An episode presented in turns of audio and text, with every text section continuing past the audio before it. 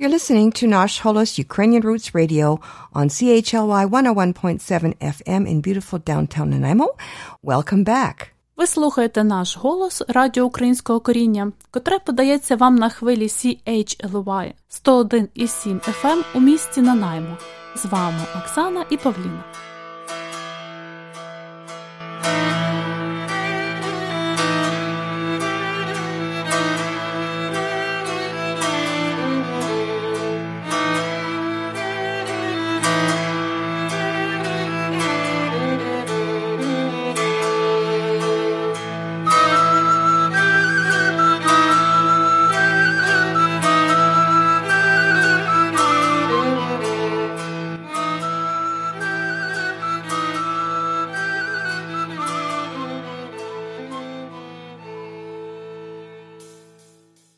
Нещодавно українці відзначали День видавця, і це це свято е, для мене досить близьке, тому що я сама працювала в видавництві, я сама робила книжки, і я дуже люблю книжки і читати, і люблю е, також, коли вони приходили з друкарні, і оцей запах такий свіжий, свіжої книжки настільки. Просто неймовірно гарний. Кожен раз, коли я чую слово книжка, мене зразу асоціації з тим запахом. І сьогодні ми поговоримо про книжки якраз до Дня видавця. Вітаю всіх українських видавців, українських книгорозповсюджувачів. А недавно на Фейсбук-сторінці я знайшла групу, яка називається З книгою в руках. Ця група настільки цікава, і там дуже багато інформації про різні книги, якраз українською мовою. Буквально рік тому я е, говорила, що десь певно 75% книжок, усіх книжок я прочитала до 25 років, але зараз е, кожен раз заходячи у цю групу, я знаходжу якусь нову книжку, і в мене настільки великий азарт прочитати її. А сьогодні у нас зустріч з засновницею цієї групи Тетяною Крохон. Привіт, рада вітати. Е, живу в Україні в місті Рівному. Ідея створити групу виникла, ну можна сказати, раптово. Читала багато. І ці сюжети вже почали трошечки так переплітатися між собою. Вже почала забувати, де що, з якої книги, і вирішила просто записувати. Ну, Записувала в зошит, а потім вирішила створити групу. Передивлялась в інтернеті такі подібні якісь групи, і вирішила створити свою. Ось. І спочатку добре і не знала, як його, як написати, що зробити. Але так, як мені підказувало серце, як мені хотілося, так ну, описувала коротко книгу, картинку, сюжет, ну, і ось таким чином створила групу. Спочатку було хотілося, щоб більше людей було, щоб більше бачило, додавала друзів. Ну, З часом почали потрішечки інші люди додати, інші учасники своїх друзів додати в групу. Уже пізніше ще якісь фрази, ще якісь е, витяги з книг, ще якісь. Е, ну, щось таке, щоб зацікавити, щоб бо іноді людина і не хоче читати багато, а от якась якийсь цікавий сюжет, щось таке коротеньке, зацікавить. І бувало таке, що іноді навіть мені образливо було, що на книжку, на яку я описувала потратила багато часу, менше уваги, ніж на якусь фразу. Ну, але ж це такі, такі нюанси.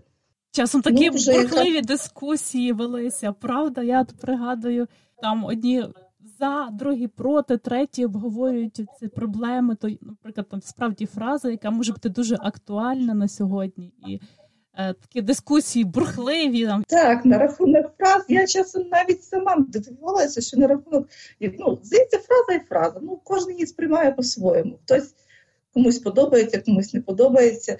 І ну, навколо цієї фрази прямо що я вже навіть сама писала, ну що це просто фраза, це ж нічого там такого. От бачите, як то ну, буває, та соціальні мережі взагалі створені в основному так всі як сприймають задля розваги, але тим не менше можна знайти досить цікаві групи, пізнавальні. І для мене ця група це кожен ранок відкриваю, дивлюся, чи є щось нове почитати. Останнє мене дуже вразило пост про Біблію. Розкажіть, будь ласка, що це за Біблія така цікава? Ну, здається, Біблія і Біблія, та скільки вже було видань, свята книга, а от оця надзвичайно унікальна. Дуже багато новинок. Ну, я все, що знаходжу, я його все перечитати фізично не можу, але ну, але ж поширюю в групі все. Ну, Що що попадає на очі, щось е, щось почитаю, але переважно більшість новинок я ну, не встигаю просто прочитати. На рахунок цієї біблії в нас на Україні три конфесії: е, це католики, православні і протестанти вирішили переписати Біблію. Ну як з, з цих трьох біблій, що різних конфесій, е, написати одну, але від руки. І писали різні люди. Там велика кількість людей протягом двох років. Вони створювали цю Біблію. Вони її написали. Ну я її не бачив. Ну вона кого зацікавить, може зайти подивитися її в групі. Ось е, Просто я я її не бачила на власні очі. Ну, Це все, що я побачила, це в інтернеті. Але оскільки в групі є ну, люди різних віросповідань, язичники, і вони ну, чомусь не сприйняли, вони чомусь е, не сприйняли цю Біблію так, як потрібно. Вони вважають взагалі Ісуса Христа ну, не сприймають. І якщо я не помиляюсь, це приблизно 50 тисяч людей, правда, писала? Там здається 30. 30. 30. От уявіть собі таку групу людей. Це так порівняно з Україною, ніби не, не є багато, але разом це кожна рука приклалася, і в той момент кожен думав про цю фразу, що писав, старався найкраще напевно написати і дуже сильно концентрувався на цій фразі. Це як як молитва була певно в той момент. Там самої інформації, хто саме писав, чи це так. якісь не знаю, можливо. Е- Священники, чи це якісь е, з навчальних закладів, студенти. Ну там не не вказано інформація, хто саме писав. Ось, але Ну, Але сам факт люди, від руки два роки, два роки та неймовірно. Ну, здається, ну що ну, ще можна придумати з книжкою? А можна ж, виявляється. Можна, можна, да. І вона навіть вразила, коли чоловік написав, а для чого це взагалі? Ну ну як для чого? Ну, якщо це робиться, значить воно для чогось, воно комусь це цікаво, і і хтось отримує задоволення від цього, хтось хоче і купити це, ну це нормально. Це унікально взагалі. Але різні люди мають різні погляди, бачите, і і, і там теж свої дискусії. Ну так, це о, релігійні дискусії, це певно одні з найтаких бурхливіших. Я взагалі намагаюся е, менше дискусувати на рахунок е, релігійних тем. Коли стала ще більше читати, і, і тепер уже читаю про різні релігії, ну я вникаю, і ну я розумію, кожна людина в своїй релігії вона. Ну, є є ще поріз, є різні віруючі, є фанатики, є такі більш спокійні. Ця тема дуже така широка і дуже така е, глобальна, глибока. Тут щось доводити немає сенсу. Кожен вірить своє. Ну, але але якщо є якісь новинки релігійні і Біблії, то я їх теж по можливості. Так, є різні читачі, є хтось хоче таке читати, так. хтось хоче романи, mm-hmm. хтось новели, хтось вірші. А ви більше цікавитеся новинками з українських видань. Як там зараз справи? Я найбільше поширюється фабула. В них дуже багато цікавих новинок, дуже багато цікавого, дуже багато різноманітна література. Там і навчальна, повчальна, бізнесова, заохочувальна, і якісь ну любовні романи. Тобто там е, досить багато і досить цікава література. Ну, ще ще видавництво, яке цікаве. Ну, там пора, вони більше такі історичні романи. Ось е, недавно я навіть наш, наша така молода українська е, письменниця, про, е, не знаю, вам видно чи ні. Це другий том, є ще перший Богуслав Радзівіл. Ага, розкажіть Досить трошки цікаво. про цю книжку. Хто автор і про що вона? От, до речі, ми якраз зразу і переходимо до наступного мого питання. От найбільше мене цікавить, які є новинки, що цікавого, і е, що би ви порадили нашим слухачам Нагадую, з нами Тетяна Крохон, і вона є засновницею групи з книгою в руках. Ця група є у Фейсбуці. Ще коротенький відступ на рахунок е, назви. Як дум, придумували назву? Це я написала цілий листок. Ну, Треба ж придумати якусь назву, таку, щоб була і звучна, і і зацікавила, і ну, і не така, що вже приїлася. Ну, Дуже багато. А з книгою в руках це якась якраз мені попала фраза людина з книгою в руках ніколи не буває самотньою. Ну і, мабуть, з цієї фрази і пішла ця назва, чимось так прив'язалася до неї. Напевно, нам треба було цю розмову починати на початку карантину. Багато людей жалілися якраз на самотність. Ну, якщо люди, якщо люди хочуть, люблять читати, то їм немає значення літо, зима. Вони знаходять час, вони знаходять було б бажання. У мене в друзях є багато авторів. Ага сучасних, які зараз пишуть, вони безпосередньо. Ем, ну, ось ось ця е, Богуслав Радзівіл, ага. Е, автор Ірина Даневська, це трилогія.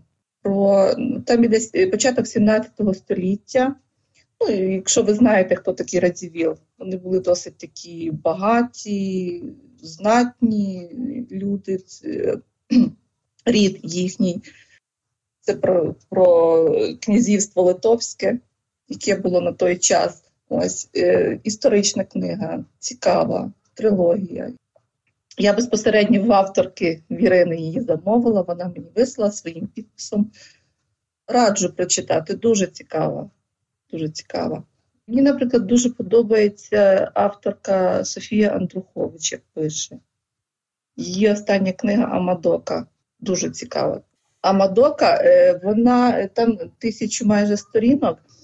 Там основний сюжет іде, е, починається з того, що війна, оця наша війна зараз з Росією, і молодий чоловік його контузило дуже сильно, дуже сильне поранення.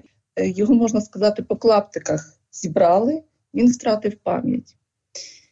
І його кохана хоче допомогти йому. Вона йому по шматочках, по, клаптиках збирає і розказує інформацію. Інформації вона йому розказує дуже багато, оскільки дівчина працювала ще в архіві, вона ще й там бере інформацію. І, і що стосується його родини, і що стосується взагалі, що йому може підказати, де він, щоб могло його підштовхнути, щоб згадати, щоб згадати. Дуже багато інформації. Там і про війну, там і про євреїв, там і про любовна історія, що мене особисто вразила Демонтовича. Це тобто Віктор Петров, його е, псевдо Демонтович. Демонтович. Він теж е, автор, е, він теж письменник, дуже цікава людина. Але що цікава їхня історія кохання. Ну тобто там історій таких дуже багато. Там і про пензеля скульптора, там і про е, сковороду. Це виходить, ніби історія про про амнезію, але разом з тим вона захоплює дуже багато ще різних історій. Тобто я дуже раджу цю книжку прочитати, і написано дуже цікаво. Ну і ще Софія Андрухович, е, цікава книга е, Фелікс Австрія. Вона дуже а, ну цікаво ну, написана. Так, Це вже ця книга, певно, була відома, дуже популярна. Напевно, я ж не знаю, хто ще її не прочитав. Напевно, всі вже прочитали.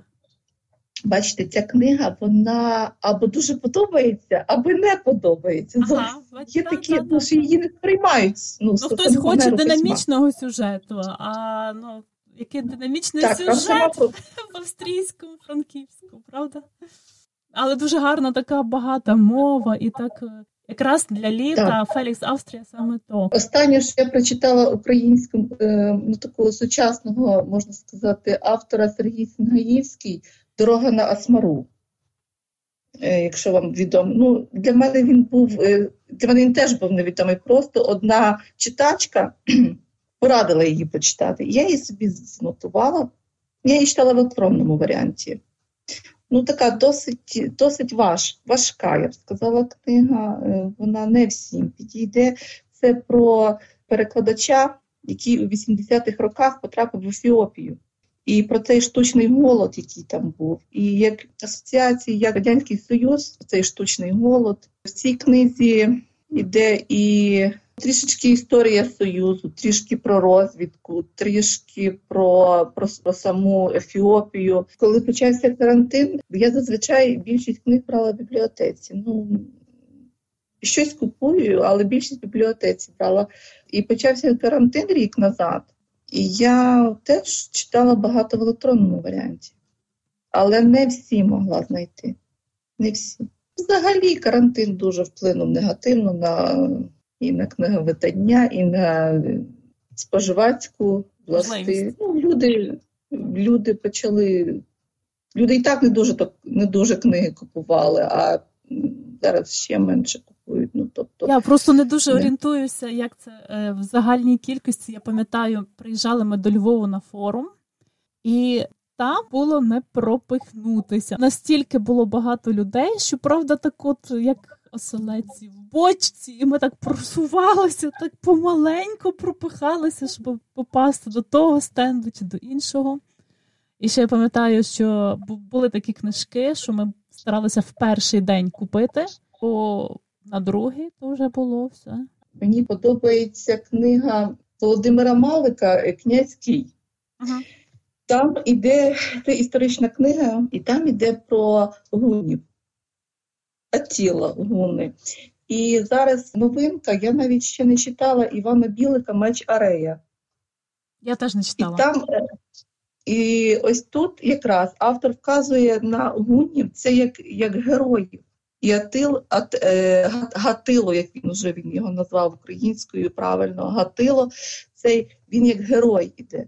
Тобто всі його показували як антигероя, як злодія, розбійника, як завой... ну, а Іван Білик його показав як героя. Я цю книгу ще сама не читала, мені цікаво її теж буде почитати. І я відповідно і вам раджу. Ще одна цікава книга, навіть не української авторки, тобто з українським корінням, але вона сама полячка. Ольга Токарчук. Її книга, книги Якова називається. Це книга про про євреїв. Дуже дуже велика, дуже глибока, е, на тисячу сторінок дрібним текстом, але інформації дуже багато. Ну, цікаво. Ну, мені вона була дуже дуже цікава.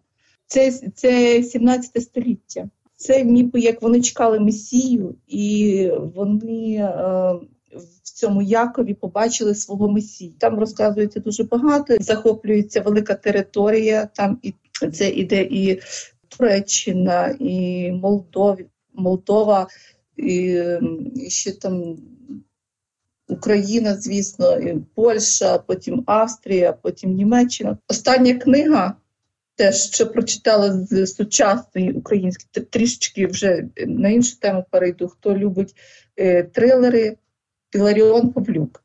Я бачу, вас цікавить пітьма. Це мені донька подарувала цю книгу. Добре, дякую.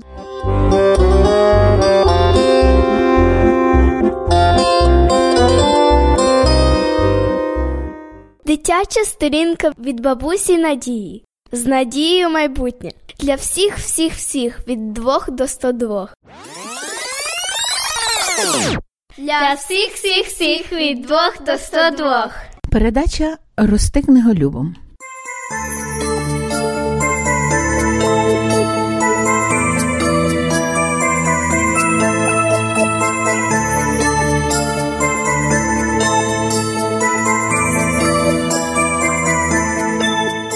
У повісті минулих літ читаємо книги, мов ріки, які наповнюють собою увесь світ, це джерело мудрості, в книгах бездонна глибина.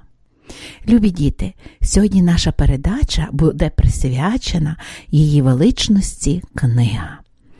Іван Франко так писав: Книги морська глибина, хто в них пірне аж до дна той хоч і труду мав досить, дивнії перли виносить.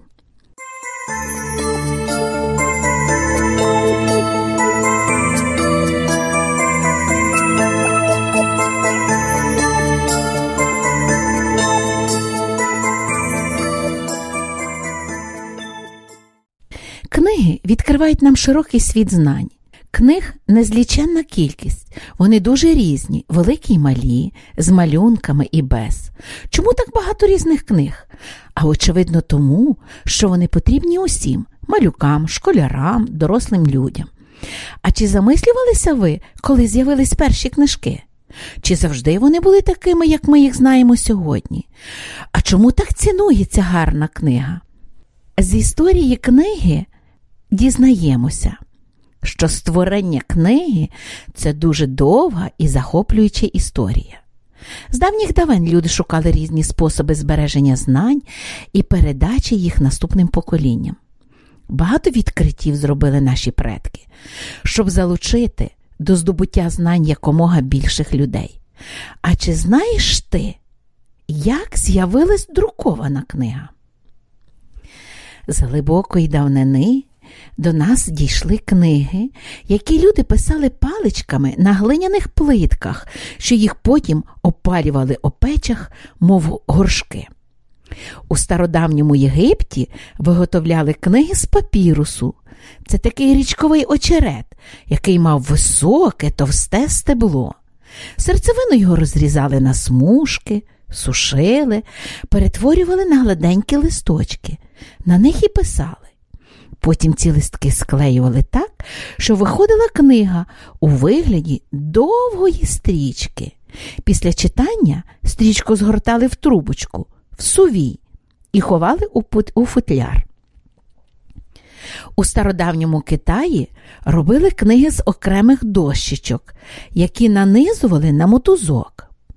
Минуло дуже багато років, перш ніж у стародавньому місті пергамі люди навчилися робити із шкіри тварин особливий матеріал пергамент. Шматок пергаменту згортали так, що виходило чотири сторінки. Кожний згорток грецькою мовою звався тетрадос. Кілька таких тетрадос зшивали, і виходила книга, на сторінках якої можна було писати і малювати. Пройшло багато років, і пергамент замінили більш дешевим матеріалом папером.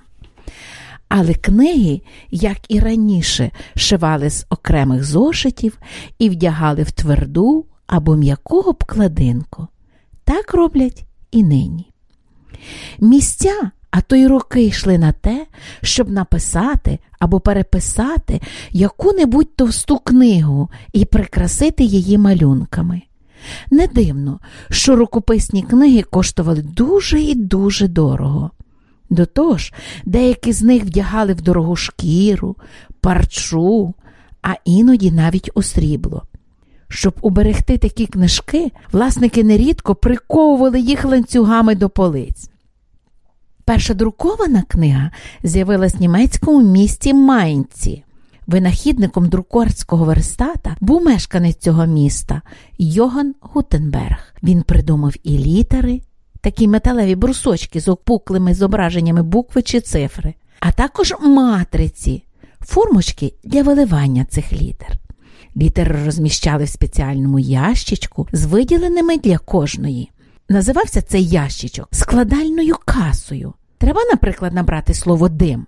Береш з одного відділення літеру Д, з іншого літеру И, з третього М і викладаєш на спеціальну дощечку верстатку. Набрав один рядок, за ним другий, третій. Ось і готова друкарська форма. Залишається покрити її фарбою, зверху покласти аркуш паперу і міцно притиснути пресом. Сторінка віддрукована. За допомогою друкарського верстата можна було розмножити книгу в сотнях і навіть тисячах примірників. Люди відразу оцінили цей новий винахід. У різних містах одна за одною ставали з'являтися майстерні, а потім і фабрики друкарні, де виготовляли книжки.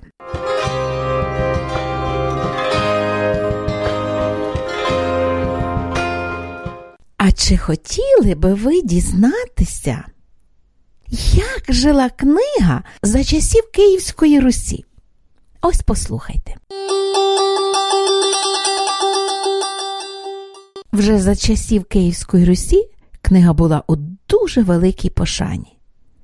Так, в одній давній книзі читаємо Ум без книг, як птиця без крил. Як і вона злетіти не може, так і ум не домислиться досконалого розуму без книги. Князь Володимир Святославович жив він понад тисячу років тому, відкривав школи, спеціальні майстерні, де переписували і розмножували книги. А в часи князювання Ярослава Мудрого в Києві при Софійському соборі було засновано першу в Київській Русі бібліотеку.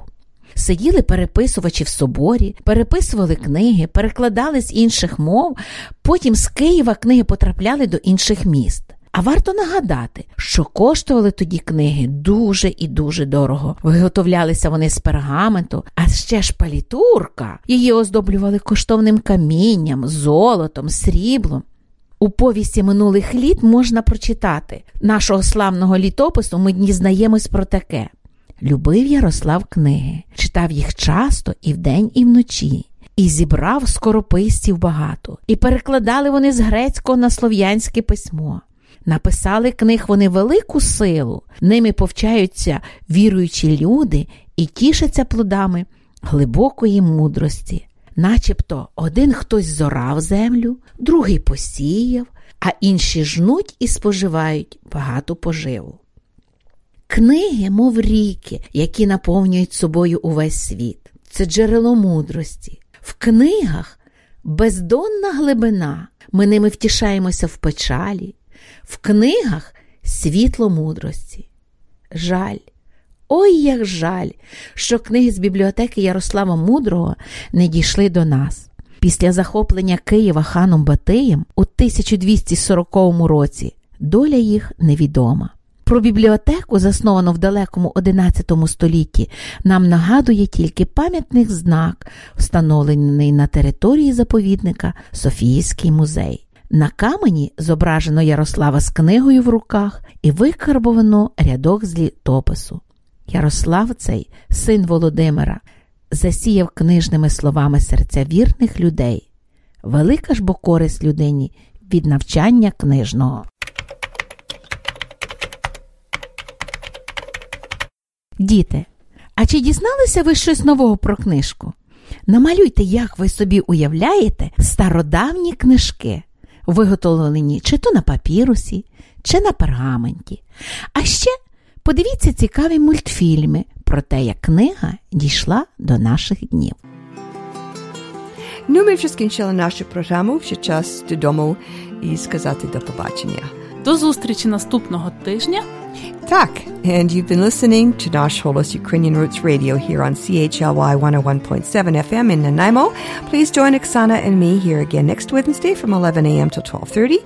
And until then, do stay in touch with both of us via our Facebook page and Twitter. In between broadcasts, please visit us online where you'll find transcripts, audio archives, and other features, as well as the podcast feed for this and earlier shows. And that's at www.nashholos.com. You can also find Nosh Holos on Mixcloud, Apple Podcasts, Spotify, YouTube, and other podcast places, and of course on your favorite podcast app.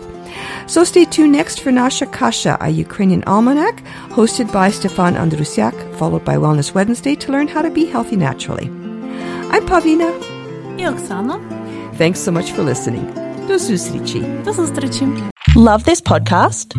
Support this show through the ACAST supporter feature. It's up to you how much you give, and there's no regular commitment. Just hit the link in the show description to support now.